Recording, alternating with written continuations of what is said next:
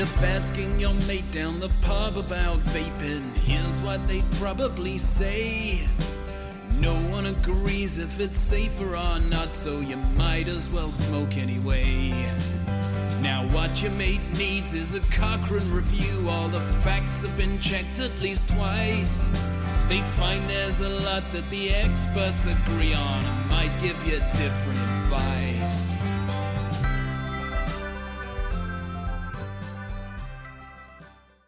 Hi, I'm Nicola Lindson. And I'm Jamie Hartmann Boyce. We're both researchers based at the University of Oxford, where we work with the Cochrane Tobacco Addiction Group. Welcome to this edition of Let's Talk e cigarettes. This podcast is a companion to a research project being carried out at the University of Oxford, where every month we search the e cigarette research literature to find new studies. We then use these studies to update our Cochrane systematic review of e cigarettes for smoking cessation. This is called a living systematic review. In each episode, we start by going through the studies we have found that month and then go into more detail about a particular study or topic related to e cigarettes. So, this month we read our searches on the 1st of June 2023, and we found two new ongoing studies, which Dr. Lindson will tell you about in a nutshell. So, the first study is sponsored by the Foundation for a Smoke Free World, which has been linked to the tobacco industry. This is a two arm randomised controlled trial carried out in Pakistan, which is planning to enrol 258 adult smokers and randomise them to either e cigarettes or nicotine patches. The intended follow up for the study is stated to be 12 months, with a projected study end date of March 2025. The second new ongoing study is a kind of similar type of design. It's being carried out by New York University and is a randomized controlled trial, also randomizing people to either e cigarettes or nicotine replacement therapy. But in this case, the participants will be 60 people with serious mental illness who smoke. It's only a 12 week study, so we won't be looking at how many people quit smoking from this study in our review, but we will use it to look at health outcomes. It's currently due to complete in March 2024, um, and the funding source for this study is unclear. Great, thanks, Nicola. So, this month we also found 13 eligible abstracts from screening the abstract book for the Society for Nicotine and Tobacco Research's 2023 annual meeting. All of those abstracts were linked to studies we'd previously identified via other searches, and we're going to learn more about one of them in this month's deep dive. So this month, I had the pleasure of interviewing Associate Professor Sarah Pratt from Dartmouth University in the States about her study published in Nicotine and Tobacco Research last year and presented at the Society for Nicotine and Tobacco Researchers meeting this spring. The study evaluates e cigarette provision in people with serious mental illness to support them transitioning off combustible tobacco and was funded by the U.S. National Institute on Drug Abuse.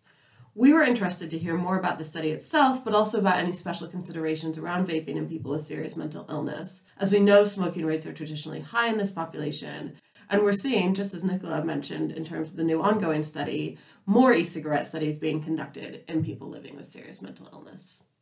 So, if you could start by just telling us a little bit about yourself and what brought you to studying e cigarettes. So, my name is Sarah Pratt, and I am an associate professor in the Department of Psychiatry at Dartmouth. I have been doing research full time. I'm a clinical psychologist by training, but I've been doing research full time for over 20 years. And my story with how I got involved in e cigarette research starts when I was a starving graduate school student working three jobs, including one job as a counselor at a residence for people with schizophrenia and a job as a research assistant at a hospital and outpatient clinic that also served people with schizophrenia and serious mental illness. And it was sort of impossible not to notice how pervasive smoking was among the people that were served at these settings. And then during my last year of graduate school, I, I, moved to New Hampshire to complete internship at the state psychiatric hospital, and it was the same.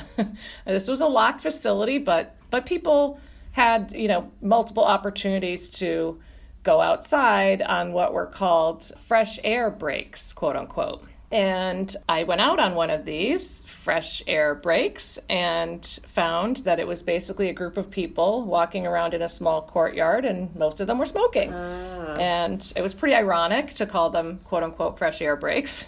it seemed to me that if you weren't a smoker before you came to the hospital, you were probably going to become one if you wanted to get outside the building. And this is, of course, before all the hospitals went smoke free. Mm-hmm. And you know, I had never personally tried a cigarette. I had worked as a waitress during college in smoky restaurants. This is yeah. back in the 80s when when there was smoking everywhere and yeah. I just found them incredibly noxious and I was really curious about the appeal of cigarettes. So, after I graduated from my PhD and I accepted a faculty position at Dartmouth, working full time within a group that was developing and evaluating interventions designed to enhance sort of overall functioning health and well-being in people with schizophrenia and other serious mental illnesses i spent the first several years just kind of working on social skills training and illness self-management programs and then there were a bunch of studies and actually one seminal study came out showing that if you had a serious mental illness in this country your life hmm. expectancy was 25 to 30 years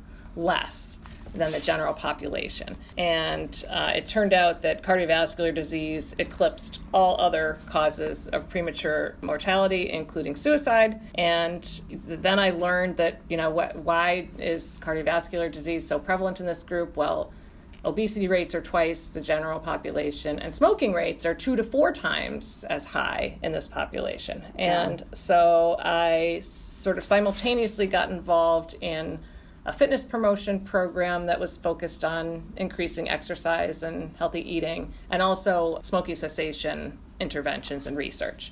I was sort of inspired that you know we had to do something about this life expectancy gap that this group was experiencing that yeah. you know really affected kind of their quality of life in general and their health so i got involved specifically in smoking cessation research i started to learn things like that smoking in this population, you know, why is it so high? Well, it's multi-determined. There's this biological component. People with schizophrenia, in particular, their nicotinic receptor sites in their brains, they just function differently, such that nicotine addiction happens more easily and quickly, and it's just much harder to extinguish. I, of course, had observed firsthand how mental health providers really kind of promoted smoking in this group. Not just the fresh air breaks at the hospital, but I was visiting a large community mental health center that had this room with a whole wall with cartons and cartons of mm-hmm. cigarettes. And they told me, oh, yeah, we hand those out as rewards for attending group or contributing to discussion at group. There were, you know, scores of providers, case managers, therapists who smoked with their clients and they said like this is a yeah. way to facilitate yeah. rapport with with the people that I'm serving and would suggest smoking as a coping mechanism for anxiety. So it was sort of, "Oh, you seem agitated. Why don't you go out and take a smoke break?" Wow. and that you know, I still hear from from providers that I interact with in my research this sort of pervasive belief, well, this is kind of their last pleasure and you know how can we take this away from people because they have so few pleasures in life um, and, and you see smoking as this kind of social bonding mechanism among people with serious mental illness. So there's all these factors, but I was involved in testing interventions that included both pharmacological and behavioral support for quitting. I've been involved with that type of research for the past 15 years now. So to mm. kind of make a long story longer, I got involved in e-cigarette research through my involvement in one particular um, smoking cessation study. It was a, a large five-year study funded by the Centers for Medicare and Medicaid. It was part of a program they had to test the impact of incentives on prevention of chronic disease. And so my research team enrolled almost 700 smokers with mental illness around the state of New Hampshire into a study where we were comparing three different inter- cessation interventions while also testing mm. the value of incentives for cessation. And this started in 2012. And within the first year, we started to notice wow, a lot of study participants are telling us that they're using e cigarettes okay. and yeah. they're asking us questions. What are these electronic cigarettes? Should I use those? Um, you know, would that maybe help me to stop using cigarettes? And we looked at the data and saw that at baseline, before people enrolled, 15% of the smokers had tried an e cigarette uh, before they enrolled in this study. And then Yeah. when we looked at their entire participation in the study, which lasted for a year, um, a full third of people then reported that they had tried an e-cigarette. You know, we weren't promoting them in Oh any gosh, way at this time. This is doubling in 2012. Yeah. In fact, we really didn't know much about them. But when we looked at rates of use or experimentation to the general population, Yeah. they were actually much higher than the general population, which other researchers were finding and publishing on. And nobody really knew why. I sort of personally suspected that it really illustrated how desperate people with serious mental illness are to become smoke free. I mean, people with serious mental illness, they know how smoking is bad for your health. They know how terrible it is. They really want to be smoke free. They try really hard Yeah. to quit. And and some of them can, but quit rates even with sort of gold standard um, treatment are much lower and relapse rates are much higher in this group. So, my colleagues at Dartmouth, a couple of my colleagues, Mary Brunette and Megan Santos, and I, we decided, you know, if this is just naturally occurring in the world, we better learn more about it. And so, Mary Brunette had some internal institutional funds, and we did some sort of rapid um, product testing in some groups of people with serious mental illness and identified an e cigarette to use, and then cobbled together a small pre post uh, pilot study with 19 people at a local mental health center to test kind of the feasibility and appeal of e-cigarettes in people with serious mental illness and I've been doing e-cigarettes ever since for so the past 10 years now. Fantastic. So, can you tell us a bit about your recent study that you presented at SRNT this year, your role in it, how it was designed, and what it set out to look at? Sure. Yeah. So it was a randomized controlled trial. It was based on this pilot study that we did starting in 2013, where we basically just gave 19 people who were um, chronic smokers but were not interested um, in quitting, had tried to quit but were not interested. And uh, we just gave them free electronic cigarettes for four weeks and assessed them at baseline one, two, three, and four weeks. And we found that after Yeah. four weeks of e cigarettes, 20% of them switched completely to e cigarettes. And as a group, they were able to reduce their number of cigarettes per day by 65%. Wow. And reduce their carbon monoxide um, levels by 44%, both of which were highly statistically significant. And we published those data and then applied for a randomized controlled trial, an R01 study from the National Institute on Drug Abuse, and conducted a randomized controlled trial comparing e cigarette provision for eight weeks to just assessments only. This is with people with serious mental illness, again, who had tried but were not able to quit and were no longer interested in quitting. That was really important. Um, we could not at all suggest back in 2014 when this first got submitted that we were using Yeah. e-cigarettes in a therapeutic manner. we were we were simply testing the quote unquote appeal. Yeah. And you know, would would people be interested in using these? Because of course e-cigarettes were not FDA approved at the time and uh, so we couldn't say that we were providing any behavioral support or coaching either. Um, so we were just giving people e-cigarettes and doing nothing else. So we randomized 240 people and the outcomes were very similar to our pilot study. We had a 58% reduction in the e-cigarette group in cigarettes per day and a 40% reduction in uh, carbon monoxide levels over four weeks.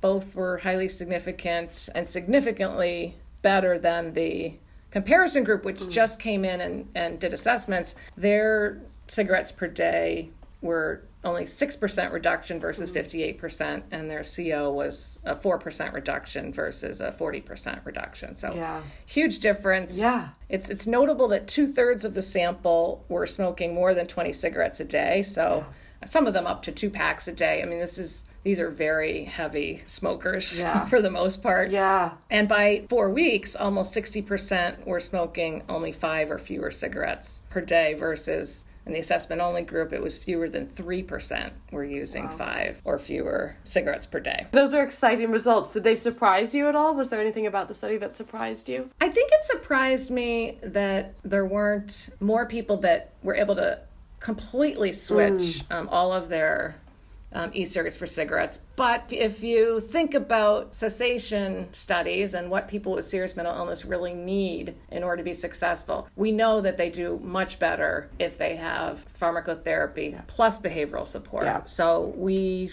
felt like if we could only add behavioral support, I think that we would do much better. We actually designed a behavioral support intervention called Switch It mm. that and and created a coaching manual and a beautiful set of handouts that sort of begin with education about the difference between smoking and vaping and then teach people strategies for substituting their cigarettes for e-cigarettes yeah. and strategies for coping with anxiety without smoking. Mm. That's a huge factor in people with serious mental illness. They will report that a lot of their smoking is is a coping mechanism for anxiety. Yeah. Yeah.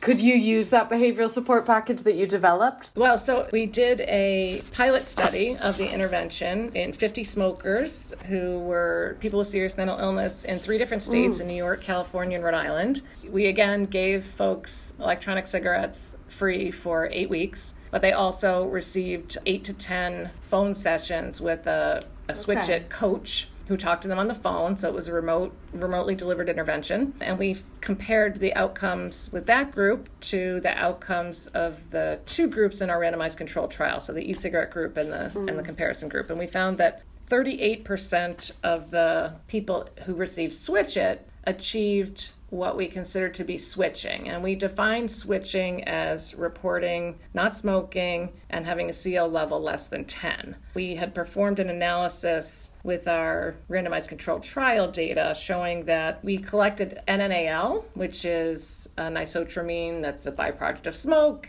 People know about this. Yeah. It's a it's a highly reliable biomarker for cancer risk. And not surprisingly, we found that the NNAL levels in the e-cigarette group were significantly reduced as compared mm. to the NNAL levels in the comparison group. And we also found that when we compared groups of people who had a CO of zero, a CO between one and five, and a CO between six and nine, their NNAL levels were the same. Mm. But each of those three groups, their NNAL levels were all significantly lower than the smokers who had a CO of 10 or more. So we used 10 as a as a cutoff for quote unquote switching okay. and found that about twice as many mm-hmm. people who received switch it were able to switch compared to the people who just got e-cigarettes alone in our randomized control trial, which was about 19%. Yeah. And 0% of the people in our randomized controlled trial were able to switch using this definition who were, who had been in the control group and did not receive any e-cigarettes. Yeah. Those sound like really nice, clear results, and they're so aligned with what we kind of expect to have happen from the literature, right? In terms of combining behavioral support and right nicotine replacement therapy, for yes. example. Yes. Yeah. And we also did an interesting sort of unique analysis recently to compare the trajectories of e-cigarette initiation and cigarette reduction. And Jim Sargent, who's one of my colleagues at Dartmouth, who's been collaborating with my e-cigarette work, uh, led this secondary analysis. We found that most of the substitution happens really quickly, like within the first two weeks, oh. um, and then sort of levels off from two to eight weeks. And the strongest correlation between e-cigarette initiation and, and cigarette reduction, which of course they're they're correlated. As people use more of the e-cigarettes, they're they're using less of their cigarettes. They really are substituting yeah. one for the other. But it was most um, significant in the heaviest smokers. So the lighter smokers oh. didn't ah. tend to substitute as many e-cigarettes for their cigarettes, but the heavy smokers really did, which to me says, you know, this could be an extremely important and effective harm reduction tool for smokers who are really at the greatest risk of negative health outcomes yeah. from tobacco yeah. smoke. So we're preparing that analysis for publication soon. Oh, exciting. So I have a couple more follow up questions and then we'll wrap up. What research, other than what you've just spoken about, do you think should be done following this study? What are kind of our best next steps? If you just had some funders here and they would let you run any study you wanted to, what might you do? Well, we put in an application to NIDA NIDA is the acronym for the National Institute on Drug Abuse, which are a US based research funder. To conduct a larger randomized controlled trial comparing e cigarette provision alone. I mean, that does get you something that gets a lot of people to reduce mm. heavily, it gets some people to switch completely. Uh, but we, we really are interested in comparing it to switch it in a single study with a with a sample that we randomly assign to one or the other. And the other piece that we put into that application is the idea of giving people the opportunity to sample different products. Because really if you've tried one e-cigarette you've tried one e-cigarette. And Yeah. we've used one type of e-cigarette. We've used a cigalike because when we tried to use e-cigarettes where there were vials to fill or cartridges to change or you know e-cigarettes to plug in and charge they just didn't work mm. for this population of people with serious mental illness who mm. have you know many of whom have some cognitive impairment and challenges and it was just easier for people Yeah. to be able to use something and throw it away. But you know some people really really loved it and some people didn't. And we felt like boy what if they were able to use a product that they really loved would that make a difference? You know what Yeah. among the people who aren't really taking to e-cigarettes why is it? Is it just because the product itself isn't appealing enough for them? And, and could there be a product out there that would be because they're all so different from each other? So we put into Yeah. this application um, another kind of layer of allowing people after four weeks to determine well you know i like this e-cigarette i think i'm going to stick with it and i'm going to learn how to buy it myself in the community. So i'm going to go on field trips with my switch it coach who's going to show me how to pick them out. It's, it's hard to pick out e-cigarettes in the community. They're not sitting on a shelf like soup cans where you can pick them up and look at the label and, and check them out. They're they're trapped behind a, a person who's selling them at a you know drugstore or convenience store. And also allowing people to try different products in case they might be more appealing than the product that we had given them Any other research directions you want to talk about? Happy to hear those. And if not, the final question is what advice, if anything, do you think should be given at the moment to people living with serious mental illness when it comes to vaping?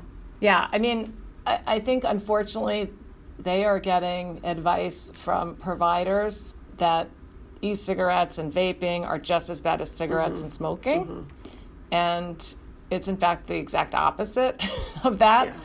And we're, we're really challenged in the US by the pervasive myth that that, that is the truth, that really people are better off continuing to smoke versus trying to at least switch to e-cigarettes while they're gearing up for their next quit Yeah. attempt. I mean, people with serious mental illness, n- nobody, in fact, can be trying to quit smoking 365 days a year.